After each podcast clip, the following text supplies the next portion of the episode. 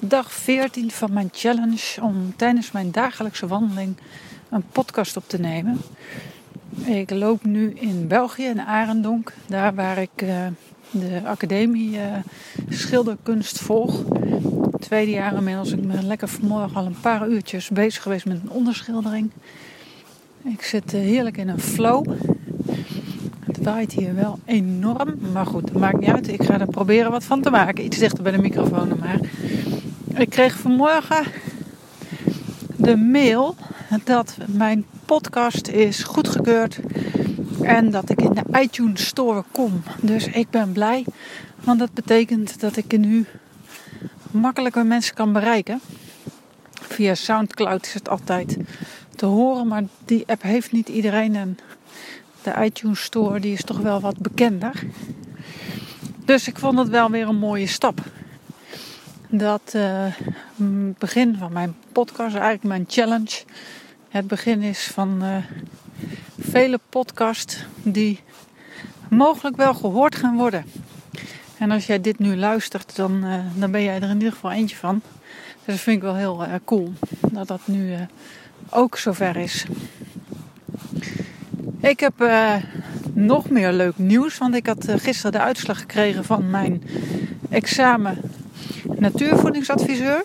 En die heb ik met vlag en wimpel gehaald. Een 9, dus ook voor voedingsadvies, gezonde leefstijl, meer bewustzijn rondom voeding. Kun je ook bij mij terecht. En ja, die combinatie, daar heb ik natuurlijk al eerder over gehad in een podcast. Die vind ik echt uh, super.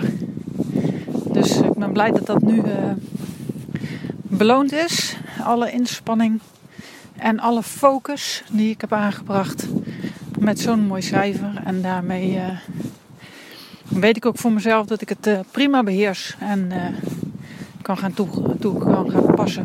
Wat ik uiteraard al wel deed. Maar nu is het toch fijn dat ik het diploma ook heb.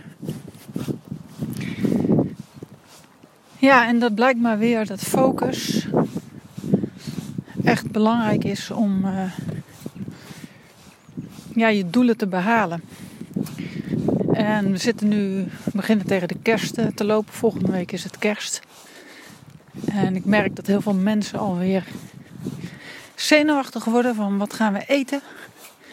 Een aantal die uh, hebben de menus al lang van tevoren samengesteld. En tegenwoordig kom ik steeds vaker tegen wanneer ik moet het eigenlijk nog bedenken. En wat gaan we doen? Want het is tegenwoordig wel zo dat steeds meer mensen ook meer bewust zijn van wat wel niet. En er zijn natuurlijk diverse stromingen. Je hebt het vegetarisch, veganistisch. Uh, mensen die eten alles, dat is heel makkelijk. Mensen die geen suiker eten, mensen die geen gluten eten. Mensen die geen koolhydraten eten en zo. Als je dan man of 15 aan tafel hebt, dan uh, kan het best nog wel eens een hele puzzel zijn om iedereen te voorzien van lekkere dingen die precies passen bij dat wat diegene belangrijk vindt om te eten.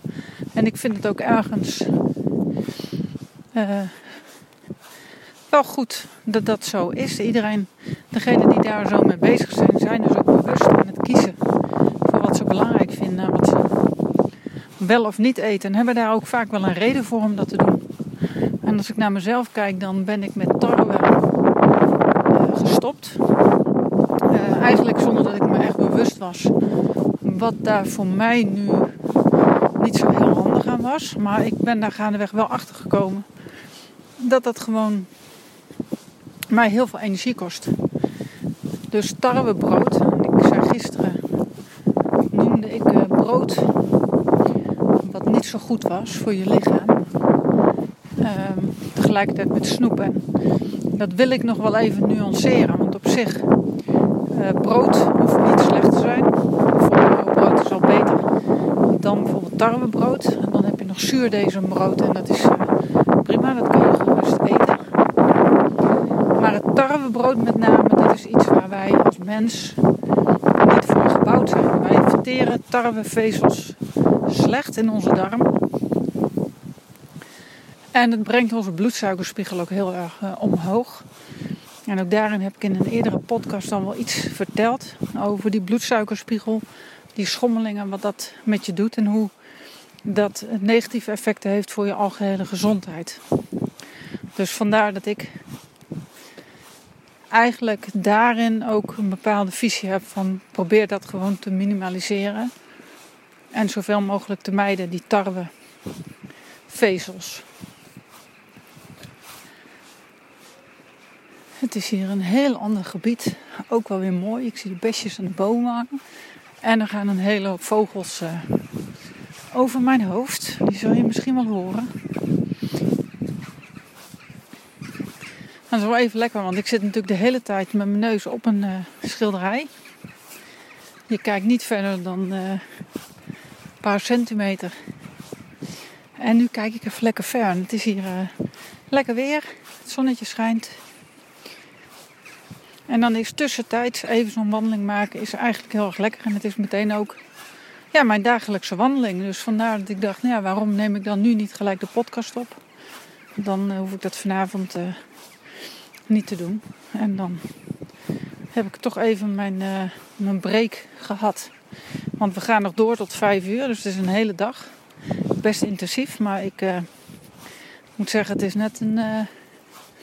Ja, het is heerlijk ontspannend.